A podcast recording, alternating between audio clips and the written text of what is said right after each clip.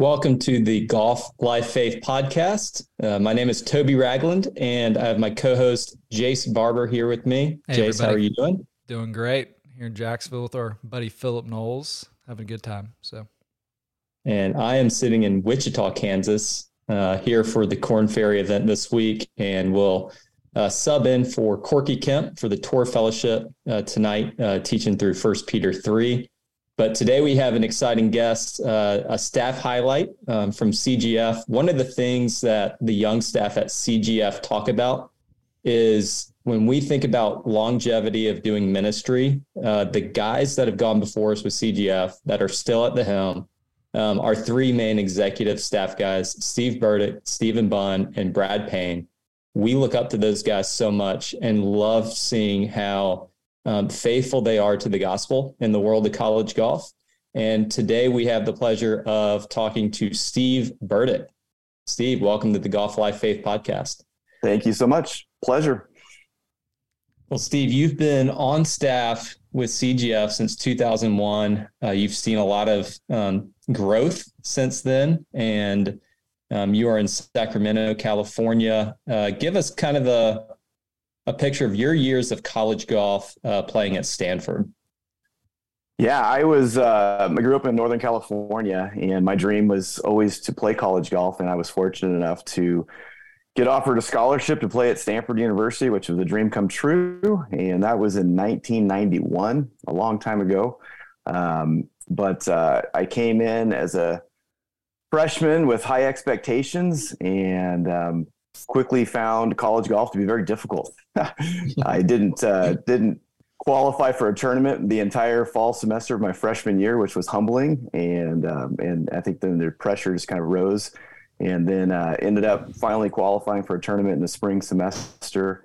And um, and that was off and running. Didn't miss another tournament until my senior year, believe it or not. But I had a really successful career at Stanford. Was an All-American my sophomore year. Our team won the national championship my junior year, and then this guy named Tiger Woods came in my senior year, and I uh, had a lot of fun getting to play with him. Mm, tell us, yeah, a, so, tell us a little bit about that. You know, you, you just you say Tiger Woods, and then you just breeze by it.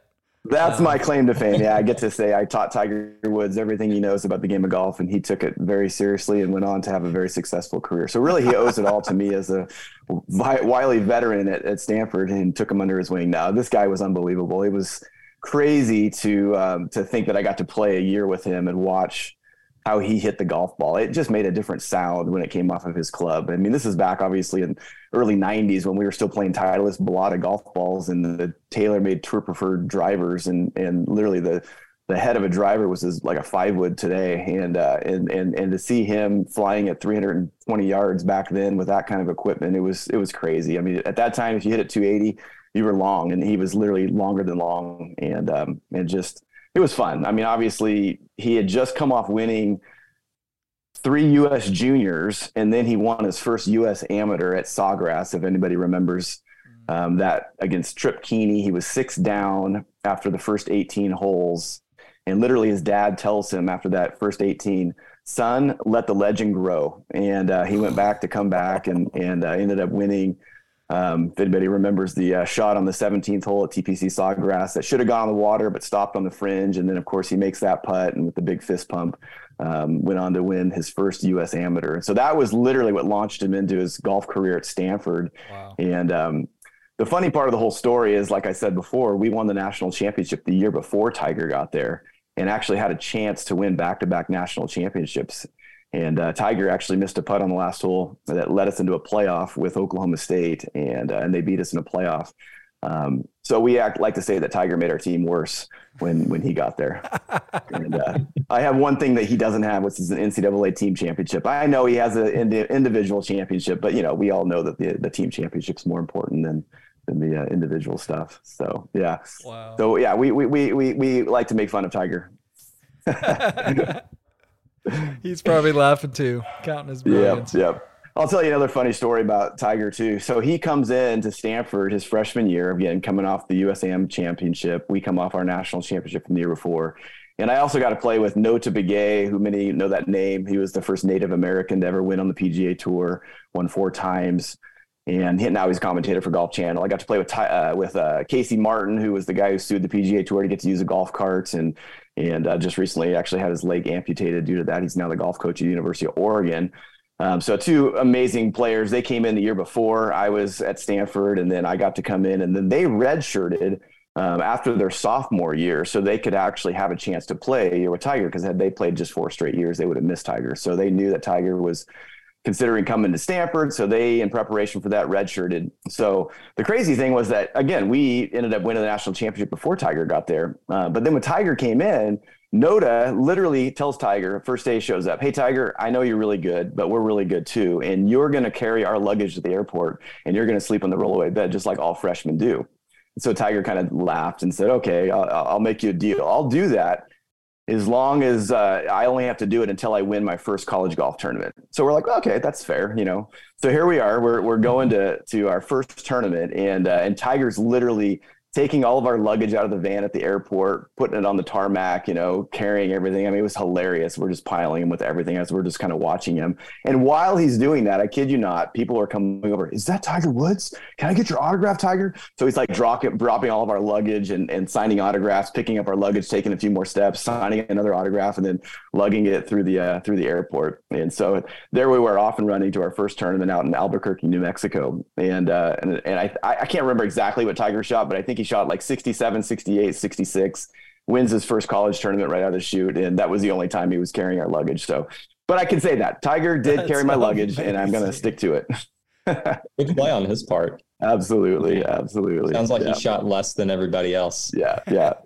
And the he best part is he did. knew that he was going to do that. He's like, yeah, yeah. guys, I will absolutely carry your bags. That's amazing. No problem. Yeah. He ended up, yeah, he wins his first tournament. I think he won his third tournament as well. Uh, we went out to Alabama, um, played at um, at Shoal Creek, and that was a crazy story too, because we literally show up there at Shoal Creek, and I think at the time they didn't have any African American members, and so there was a lot of hype about Tiger coming in, and he shouldn't play in this tournament because they didn't let African Americans play that golf course. And so there was like picketers out in front of the golf course. And it was crazy because Tiger, when he'd show up at a golf tournament now, this is college golf, he had a press conference at every tournament.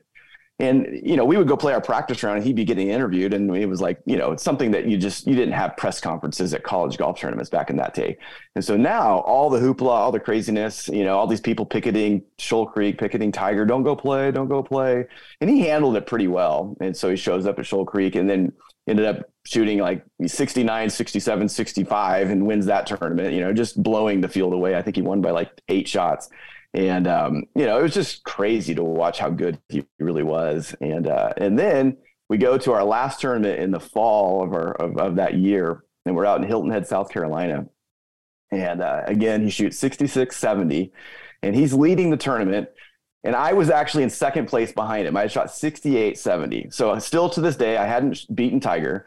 And in the last round at Hilton Head, South Carolina, he hits it into a bush on the seventeenth hole and could not get it out. He makes a ten on that hole and shot eighty in the final round. His first over par round as a college golfer. And yes, I came in with a seventy-three and waxed him. So it was nice to say that I have beat Tiger in one college golf tournament. So that's my claim to fame. That's these, a good claim to fame. These yeah, stories are so good, and you're not going to get them anywhere else. So great job, Burdick. Uh, no problem. Thanks to that bush. Absolutely. You know, the other fun thing about being at Stanford, it's known as being a pretty culturally diverse place. And so when uh, when when we actually got to compete at the national championship uh, my junior year, um, we had Casey Martin, who was a handicapped American. We had Notah Begay, who was a Native American. We had a guy named Will Yanagisawa, who was Japanese American. And then we had me. I was literally the boring white guy. And they kind of made fun of me because I was like the only guy that didn't have some crazy background. And then, of course, Tiger comes in as the African American with Thai heritage. And so it was like, here we were, the, this great multicultural team who was going to go, you know, win their back-to-back national championships and and and, and all the hoopla. And, um, the unfortunate thing, you know, for my own journey, um, I ended up getting to the very end of my senior year and, um, you know, watching Tiger hit shots and watching how far he hit the ball. It was just like crazy. And I think it got into my head because he would go play in a tour event after literally doing what he did in college golf and finished forty-fifth in a in a tour event. And we're like, how in the world is this guy this good? And he'd go play in a tour event and and and literally wasn't even in competition. I mean, obviously made cuts, which is still impressive as a freshman in college, but still we were watching him going, this guy is better than anything I could ever hope to be. And that kind of gets into your head and you start thinking, okay, I got to hit it farther. I got to hit it perfect. I mean, he'd be hitting four irons and flying at two forty, stopping it behind a bunker over a hazard. You know, like, I just don't have that shot. You know, I'm rolling up my three wood from two forty and hoping I get it close to the green. And, and, uh, and he's just flying a four iron past my three wood. And um, so anyways, with all that being said, you know, we had a great fall semester. And, you know, I told you, we, I think we won four out of our five tournaments that fall, and we were the number one ranked team in the country. All these articles written about this, this best golf team ever assembled. We had four returning All-Americans. Tiger comes in, nobody's beaten us, blah, blah, blah. And I think it just kind of got to my own head and, and, and really was kind of difficult as we started our spring semester. Um, I just started struggling with my own golf game. I started, you know, hitting it left and right. I, before I knew it, I was losing confidence. I think anybody that has ever played golf knows how golf is a game of confidence. And, uh, and when you start struggling like that, you know, you just wonder like, what the heck is going on? And, um, and really my game just started to spiral, and, uh, it was, it was really difficult to, um, to even tee it up. Cause I, I think I got to the point where I would admit now it was probably a drive yips. And I just, I was probably the straightest hitter on our team. I literally never missed fairways. I was, wasn't the super long guy, but I was a guy who hit it straight, kept in the fairways, hit a lot of greens, shoot a lot of seventies, seventy-ones. And, um, and I wasn't the guy that was going to go shoot sixty-threes, but, but I was a guy who literally could, could, um, could at least consistently come in and be counted. And, uh, and now it was like, I couldn't break eighty, and it was just like horrible. And, um, and really all of that led to this place where, you know, I, I, I didn't, I was afraid to play golf, and, and that's a, that's a scary place to be. And um, I'll never forget my coach, like, taking me into his office right after the Pac tens of my senior year and just saying, hey, Steve, I know um, you played in every tournament since your freshman year. You've been an All-American, help us win a national championship next year. But I just, I have to leave you home. I can't take you to, to regionals or nationals this year. And so that was just like a punch in the gut. You know, I just couldn't believe how, how, how, this was how my senior year was going to end. And I'll just remember walking out of my coach's office, just head hung low, um, really almost depressed of just like, really, this is how my senior year is going to end.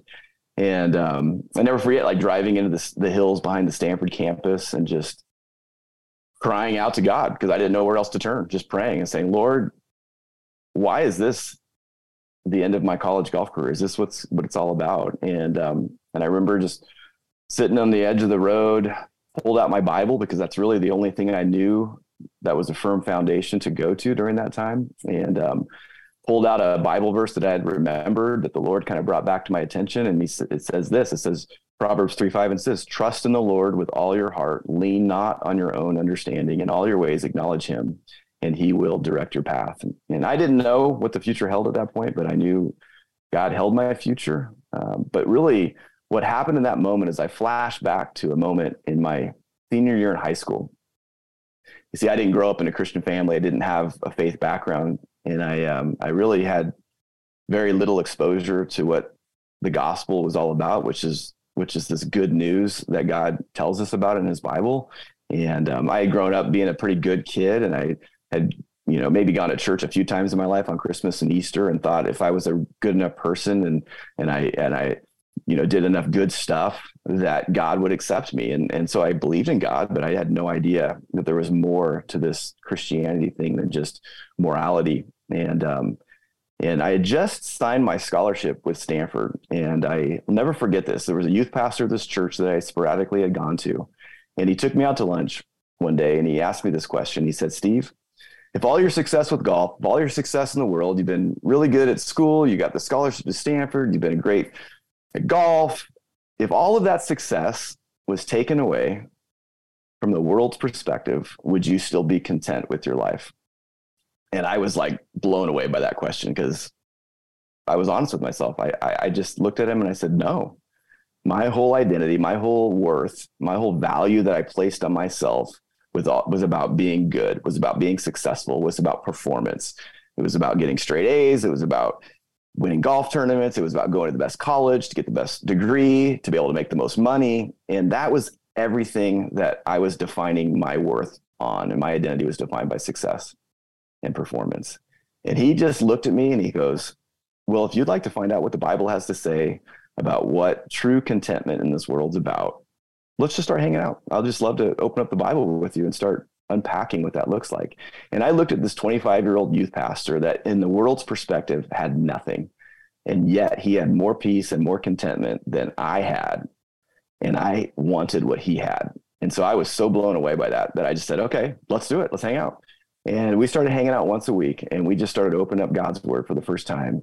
And he started showing me who Jesus was and how Jesus had come into this world to reveal who God was to mankind. And, um, and I quickly started to see the things that Jesus did, the ways that he proved he was in fact who God said he was. And he was indeed the Son of God come to earth to make God known. And then I was blown away by this guy who lived a perfect life, who was then willing to go to the cross and sacrifice his own life on our behalf and be willing to pay the debt that my sin deserved.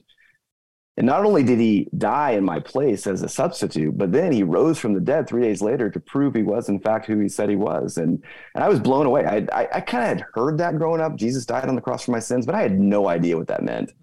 And all of a sudden, the Lord kind of opened up my eyes, opened up my heart, opened up my mind to understand that this was for me, that he had died to show me his love and that he wanted a relationship with me. And, and I'll never forget placing my trust in the person and work of Jesus and, and receiving the forgiveness of my sins, receiving the eternal life that he offered me.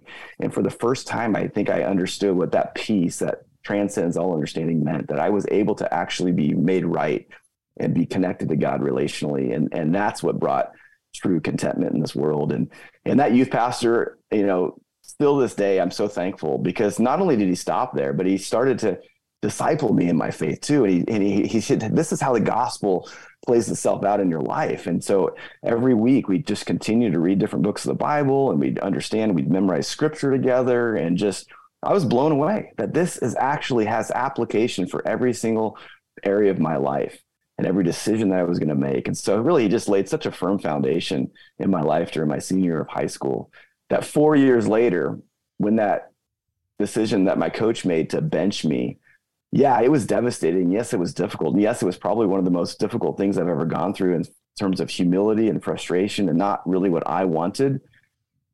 But I am so thankful that my identity and my contentment was not defined by my performance on the golf course anymore, that I could actually trust the person and work of Jesus, that he had a better plan for my life than even I had for myself. And so as I sat there in my car, you know, sitting there as a senior in college, devastated by my golf game, I was reminded as he was kind of through the power of the Holy Spirit, just saying, hey, just trust me. I've got a better plan for you than you even have imagined. Mm-hmm. And I had no idea at that time that I'd ever become a pastor or become, you know, work in full-time ministry, let alone work for a ministry to college and professional golfers. And so it's just so cool how, as I look back on it now and I go, wow, God knew even back then how he was preparing me, how he was transforming me, how he was building my character, how he was teaching me to trust him, even some very difficult times in my life, and just preparing me for a life of ministry. And now I get to share that story with other college and professional golfers and, hey, I know what it's like to have success. I've been there. I've won golf tournaments, had a lot of success. And I also know what failure is like, and I know what it's like to have the driver yips, and I know what it's like to like be scared to tee it up and to be able to say, you know what, there's a God who loves you unconditionally, not based upon your performance out there, yeah. who just wants to walk with you through the highs and lows and give you an identity that is so much more secure than one that's based on your performance in this world. That's so good. Um, I would love to hear kind of just that a story, keep going on with that story, connect us from that moment in your car, um, reading your Bible, reflecting back to that senior year of high school, but then coming on staff with College Golf Fellowship. Tell us kind of some stories of that time period. Yeah.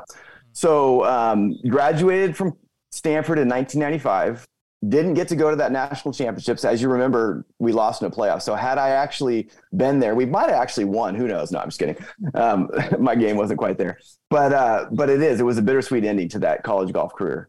Um, but again, I was leaning into the Lord at that time and saying, okay, God, what do you have for me? I don't know what the future holds, but I know you hold the future. And so um, I still tried to play professional golf. I still gave it a whirl. I went to Q School in ninety-six, flailed miserably at the first stage of Q school. Um, and, and honestly, at that time in my life, I was really questioning what was next. And like I said before, I really didn't think I'd ever be in full-time ministry, but I started working at a church while I was playing professional golf, just as a, a volunteer in a high school youth group. And I started getting more excited and more joy from meeting with high school students and sharing the love of Christ with them, and, and, and, and helping them wrestle with those deep questions of life and faith. And is the Bible real? And breaking down some of the misconceptions of what Christianity is all about, meeting and leading small groups at retreats. And, and all of a sudden I was like, wow, God can use me. And then I was, had opportunities to speak at, at different uh, Fellowship of Christian Athletes events. And I'd be sharing my testimony and kind of sharing and realizing that God can actually use me in my story. Cause I, I at that point I would, I gotta tell you a funny story. I literally hate getting up in front of people. Growing up, I was the most shy kid. I, I literally didn't want to give a graduation speech. And I was the salutatorian, which means I had to give a graduation speech. And I literally almost purposely got another B so that I didn't have to get up in front of the whole entire class and give a graduation speech. That's how fearful I was to get up in front of people.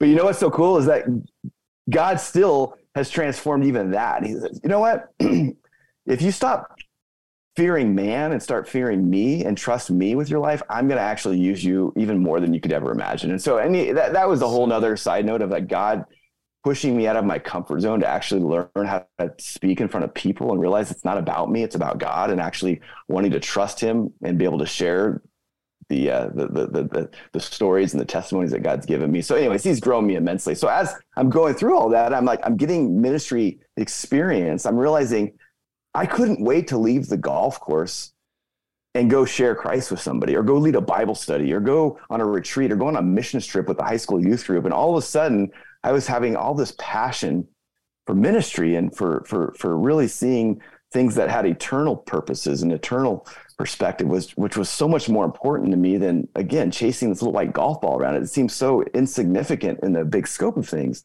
And so at that point, I knew God was like leading me into this transition in my life, but I was still struggling with it. I was still wrestling with this call to ministry. Was I really meant I should be in full-time ministry, or can I be that P G A Tour guy who was the Christian who gives God glory? I mean, we loved that that guy, right? I mean, we love the Scotty Schefflers of the world who go win the Masters and able to give God glory for for for doing what he's doing. And, and God is using him in incredible ways. That's who I thought I was going to be. And I had a dad who literally um, was encouraging me that. He was my my golf instructor growing up. And, and so he wasn't a Christian growing up because I didn't grow up in this Christian family, like I said before, but he had had some health issues and Um, through a lot of difficult things. He had cancer and had a heart attack, and the Lord changed his heart through a lot of difficult things that he was going through. So he became a Christian later in life. And, and, and so here we were, you know, wrestling with this, should I keep playing golf or should I go into ministry? And, um, and I'll never forget, right after that Q school of ninety-six, I was down in Palm Springs playing golf with my dad, just working on my game,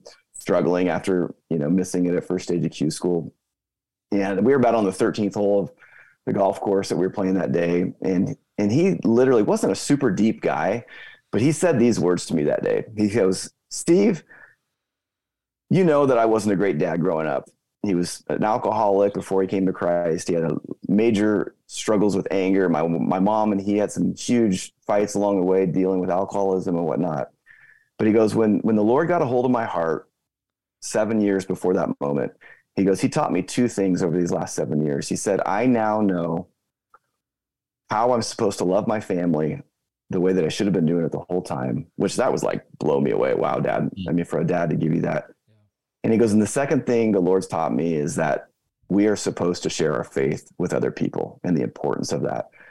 And I was blown away that my dad could actually share those two things with me. And, um, and so, I mean, I just, I'll never forget that moment. And it was even more significant because two weeks after that round of golf, my dad got pneumonia, and four days later he died. And, wow. um, and that was just crazy because when my dad passed away, it was like the Lord gave me that gift of that conversation wow. with my dad. And it was like his way of blessing me and saying, hey, you need to do what God's calling you to do. And if you need to stop playing golf and go into full-time ministry, then, then go do it.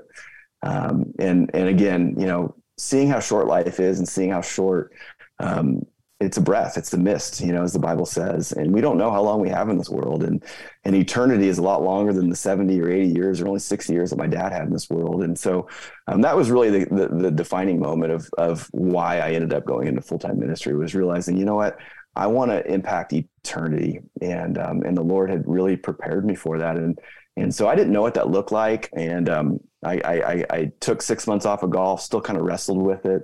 Um, I actually spent a year caddying for Casey Martin, who was on the P G A Tour at that time. And, um, and so that was when he was suing the P G A Tour and getting used as a golf cart. And that was just the year of confirmation that the Lord was just preparing me for ministry. And I've had a lot of fun, got some good stories that I could share about caddying for Casey that year. But really that was the transition that, um, that led me to, uh, to go into full-time ministry. And so I took a job at a church cause I didn't know what else to do. I went to the youth pastor of the church. Um, it wasn't the youth pastor that led me to the Lord, as a new one. And I just said, hey, I think the Lord's calling me into ministry. What do I do? And they said, hey, why don't you be a youth intern for us and start a college ministry at our church, and we'll pay you five hundred dollars a month. I'm like, wow, that is amazing. I'm going to put my Stanford degree to work, and I'm going to get to work for five hundred dollars a month. And, uh, and, and honestly, it was incredible. I, uh, I ended up raising more support. So I started to, to trust the Lord with that, and, and was able to pay for my rent, and my, my car payment, my insurance. And, um, and I, and I worked for this church for two years and I started going to seminary, because that's what pastors do. They go to seminary to get training, to be a, to be a pastor. I honestly, I had no idea what this looked like. And, uh, but it was incredible. I literally didn't touch a club for two years. I was just pouring into to, to college students and some high school students at this church, and, uh, got the, the college group up and running, and, and, um, it was incredible. And I literally, though, I remember praying about halfway through that two year internship at the church. I'm like, Lord, I played golf for twenty years and now I'm a youth pastor. If that's what you want, I'm fine with that. Um, but if there's something else, is there a way to to merge the worlds of golf and ministry together? Let me know. And I kid you not, I prayed that prayer, and within a month, I got a call from a guy named Rick Massengale, who was the director of College Golf Fellowship. And I had met him when I was playing college golf. He was the only full-time staff at the time for College Golf Fellowship. He lived in Dallas, Texas, and we had come across him. He'd hosted a, a uh, a uh, dinner at a college golf tournament, and brought in um, Tom Lehman to speak and share his testimonies on the Champions Tour. And I'm like, wow, a ministry to college golfers. This is so cool. But because he was one guy in Dallas, I hardly ever saw him. You know, I saw him a few times in my college golf career, but he called me up and he said, hey, we're looking to expand our ministry. Would you be interested in potentially working for us? We heard you're working for a church now. And I said, I've already been praying about it. I don't have to pray about it. Yes. and uh, and literally, um, I came on staff with College Golf Fellowship in two thousand one. And um, and again, just to think of the ability to take the talents and gifts that God's given me with golf and the passion that he had given me in ministry, and to merge those two things together, to be able to take the gospel, this good news that Jesus has for us, and introduce other people and take that to the college and professional golfers. It's been an incredible blessing. So almost twenty-three wow. years I've been sharing the good news with college golfers, and it's been amazing. That's amazing. And I remember the first time that I scheduled, like when I was starting the interview process with, with C G F, and I got on a Zoom with Burdick, and I remember I thought he was so intimidating. I thought you were just the most intimidating human. He went to Stanford. He played with Tiger. He's the executive director. And then we talked for like forty-five minutes. I was like, I love this guy. This is great. He's not as intimidating as I thought. That's um, funny. It's so funny. Um, I'm just another sinner in need of a savior, man. Yes. That's all we all are. I'm grateful I interviewed before Zoom. right, right. Maybe that's more nerve-wracking over the phone. Oh man! Actually, you remember, Toby, the first time I met you, we had a mugshot of Toby in one of our brochures for one of our retreats. And he had these chiseled jawline and like these broad shoulders in this picture. And I'm like, dang, Toby, you're like this huge mammoth guy. And then I meet you, I'm like, no, you're not quite that, are you? Yeah, the first words I think the first words you said to me in person were, wow, I thought you were a lot bigger. That was my um that was our my team picture, I guess, from yeah, yeah. Oh, I'm gonna, U F. We're gonna stitch that into a TikTok, and it's gonna everybody's gonna see it. That's funny. Yeah. But no, Burdick, I'm so glad that you shared that the way you did, because um I mean, that's similar to my story. It's similar to Toby's. It's similar to Pace's. It's similar to a lot of the guys that are on staff with us. And mm-hmm. as guys listen to this podcast, you know, maybe it's going to spur forth, you know, future C G F staffers, you know, to have similar yeah. stories to that just by hearing this. Because it's not mm-hmm. a, hey, go sign up, you know, give us your resume, whatever. It's the Lord leading you through a series yeah. of events through mm-hmm. his call to bring you to this place. Um, yeah. And so I'd love it if you'd maybe even expound a little bit more on that from when you started to now and how much mm. it's grown, how much it's changed, and just yeah. kind of talk about that for a few minutes. So, um, so I came on staff in two thousand one, and um, Rick Massengale, the, the very guy that called me up and and and hired me, so to speak, before I had come on staff, he had hired a guy named Brad Payne to work for him, and then he hired a guy named Stephen Bunn. And so I was technically the the fourth guy hired, but then as soon as I got hired, Rick actually left and went to work for a different ministry. So really, it was just the three of us. It was Brad Payne in the central region, Stephen Bunn in the west or in the east region, and then I was the guy on the west region. And so we we called ourselves the Three Amigos. We'd literally just traveled wherever we could to meet with college golf coaches and players and build relationships with them in hopes that we could introduce what a relationship with Jesus was to guys. And we literally traveled way too much. We were gone away from our families way too much. But we just thought, hey, as many people and as many teams and as many coaches that we could connect with, the more opportunities we'd be able to share the greatest news ever. And and so we just hit the road running, and we'd throw these retreats together. And we would, you know, Paul Stankowski was one of the first P G A Tour players. Some of these guys don't even know who Paul Stankowski is, but he's on the Champions Tour.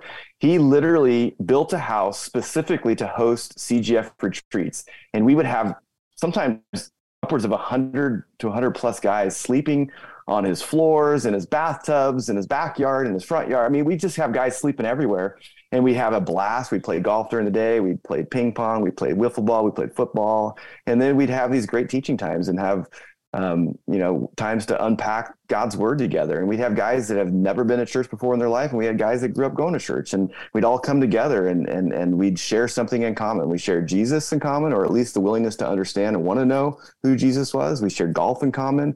And we shared um, faith. And so here we were, we were trying to figure out uh, what this whole life's about. And so anyways, we had, we had a blast, three of us just running, hosting retreats, building relationships. And we just got to this place where we were exhausted. We're like, you know, we can't do this alone. We have to ask God to raise up other staff members. And that's the only way we can effectively reach more people across this country. And so we started praying. And, and there's a verse that we said, pray. Jesus says, pray to the Lord of the harvest and ask him to raise up more workers to send out into the fields, because the fields are ripe, but the harvesters are few. And so that was our, our, our kind of our, our theme verse of just saying, we're going to pray. We're going to ask God to start bringing more guys onto our staff. And um, so we kind of cast this vision, and uh, and and slowly the Lord started bringing more guys. And uh, so we brought Corky Kemp. You guys know Corky out on the East Coast. He was our fourth guy. And then we hired Marcus Jones in the Central Region. He was our fifth guy. And then we hired a guy named Gunnar Avanelis, who's no longer with us, but he's now on the board of College Golf Fellowship. But he was our second staff on the West Coast, played at Fresno State. And uh, he was with us for about five or six years. And so we had six guys, and we were running strong with six guys. And we're like, man, we doubled our staff in like three years. I mean, this is incredible. And, uh, and, and literally we didn't even know where money was going to come from. We were trusting the Lord with all this stuff. In fact, I'll tell you a funny story about that. When Rick Massengale left, it was just the three of us. And we were actually underneath the umbrella of this other ministry called Links Players International. And, um, the board of directors that oversaw both of those ministries had this great idea. This was literally a year and a half after I came on staff. They said, you know what?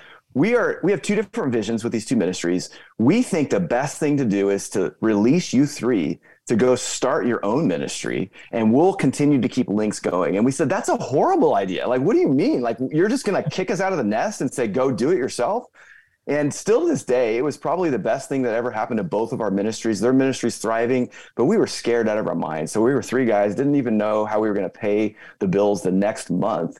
And, uh, and, and literally, Jonathan Byrd, who many of you guys know, he's on the P G A Tour still. Jonathan Byrd was a huge uh, supporter of College Golf Fellowship. He was, I think, a rookie or maybe a second year on the P G A Tour at the time, and he had been to several retreats.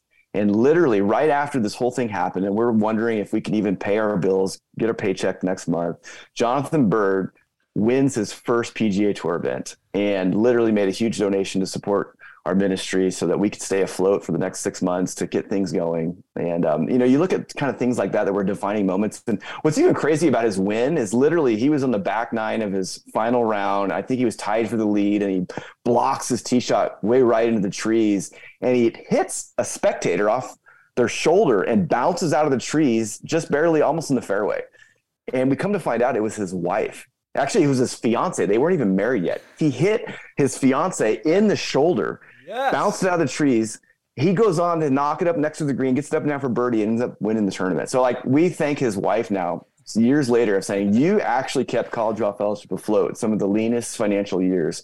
And uh, so we're so thankful to that. So anyways, with all that being said, the, the Lord in his providence knew what he was doing to bring the three of us together and then give us this vision and ask the Lord to raise up more workers. So we became six, and then we became nine, and then we became twelve. And now we have twenty-eight guys spread across the country, investing relationally with the gospel of Jesus Christ. And really our hope is to have a relational presence on every single golf program in the country. And, and that, there's, there's over twelve hundred golf programs. I mean, you, you can't do it with twenty-eight guys. And, uh, and so we're still asking the Lord to raise up more guys. And, um, and, and now we, we partner with a ministry called Global Golf with the women's side of the ministries. And so they're growing and expanding the women's side of college golf as well. Um, and so it's just neat to see what the Lord's done since we were just three amigos, you know, twenty-three years ago, to see where we're at today. And, and now with the expansion into professional golf, we are so blessed to be able to, to, to teach the fellowship weekly out on the P G A Tour, and now on the Corn Ferry Tour, and now P G A Tour Canada and Asher Tours and some of the other minis- mini tours. And so anyways, it's just neat to be able to really minister to the whole world of golf and beyond just college golf. Man, that's, it's so awesome just to always uh, hear those origin stories of, of you three being on your own, figuring out what's next. Um, you know, Jonathan Byrd's fiance dives, takes one for the team, yeah. knocks the ball back in play. I guess she knew which side of the fairway to be on. To, exactly, exactly. Yeah, Jonathan's um, been blocking it. I'm going to go on this side. Yeah. yeah. Well, let's wrap it up with some uh, what we call rapid fire questions. Um, I'm going to throw in a new one, though, for you. Uh, there's only one other guy I think that would get this rapid fire question, and that's Philip Knowles. But how long have you had the goatee? Mm. Ooh, good question. I couldn't grow facial hair in high school, so when I actually started growing facial hair after college, I, I, I pretty much have had a goatee ever since. I was caddying for Casey Martin. That's that's actually, I think, when I first grew it out, was in nineteen ninety-eight. And here's a funny story. I've shaved it a couple times since I've been married. I've been married for almost twenty-three years. And uh, and when I've shaved it, shaved it, my wife told me, she's like, if you looked like that when I met you, I wouldn't have married you. So I keep it on. That's amazing. That's direct. I like yes, it. I know. She's all right. Dream foursome, uh, dead or alive. Hmm. I go back to our national championship team. It'd be fun to go with Tiger. Actually, he wasn't on the national championship, but I'll go Tiger, Notah, and Casey and I. And, and, and funny story on that. Um, so Casey and I were both Christians in college. Notah and Tiger were not. And so whenever we'd have matches, we call them the Holy Wars, and we'd have the uh, the pagans versus the Christians. And so it would be fun to have another Holy War match. Um, between between T- Casey and I and Notah and, and Tiger. Oh, we need to set that up. Sounds like a nice little, prime time little uh, P G A Tour live situation. Yeah, yeah. Well, it's funny too, because because Notah's about the only one that has a golf game, because, you know, Casey unfortunately lost his leg recently, and I lost my golf game, and, and Tiger obviously has struggled to, to walk the golf course too these days. So so it'd be an interesting, that would uh, be interesting match. We definitely T V. Have to use golf carts. So. That would be amazing I T V. Still like Tiger's chances. Yeah, yeah. yeah. yeah Tiger and Notah have a good situation. Uh, Steve, favorite meal of the day? Breakfast. Breakfast for any meal. Give me, give me some eggs and bacon any day, that any time of the day, and I'm happy. And then, if you could uh, hop in a jet and go take that foursome to play at any course in the world, where are you going to play? Pebble. Gotta go back to Pebble. Absolutely. Love it. Can I tell another quick story about Pebble? Absolutely. Absolutely.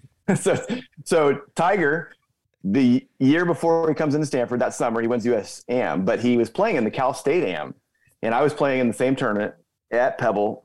They used to play the Cal State A M at Pebble every that's, year. And so how cool is decent. that? You pay one hundred fifty bucks and you get to play Pebble like six times in a row if you win every match, right? So he and I were in opposite brackets, and we both made it to the semifinals that summer before Stanford. And so there was a lot of hoopla of like, oh, the two Stanford guys both win, they'll play each other in the finals. And uh, in the first round at Pebble, I'm playing the defending champion, Casey Rimes, Reimer. And he, uh, we're even through six holes, seventh hole, par three on the ocean. Oh, yeah. Dunked it for a hole in one. I made a hole in one, seventh hole at Pebble, and uh, went one up there and ended up going on to beat him five and four. And uh, and so had Tiger and I won our semifinal match, we both would have played each other in the finals. Unfortunately, we both lost semifinals, so oh. we didn't actually get to have that grudge match. So always a, always a bummer. So that's why I want to go back to Pebble to have that grudge match. Yeah, that's awesome. A hole in one, seven, Pebble Beach. Does it get any better than that? It does, does not. not. Yeah, I don't think you recover as an opponent. no. Yep. You yep. had him done. Awesome. Well, Burdick, thank you so much uh, for being on. Thank you so much for just all you've meant to this ministry and to so many countless college golfers. Um, yeah, you're just a blessing. Um, and that was great. Uh, Toby, any final words, final thoughts? No, I just want to reiterate, we are so grateful uh, for all the ministry work you've done.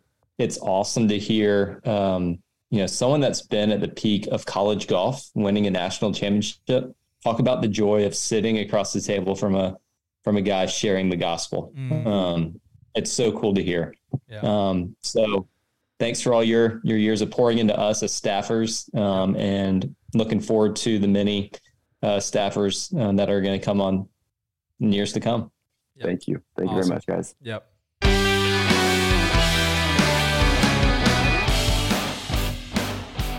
Thanks for taking the time to listen to the Golf Life Faith podcast. Whether you're a college golfer, a coach, or you just love golf, we'd love to hear from you. If you have any questions, please email us at podcast at collegegolffellowship.com.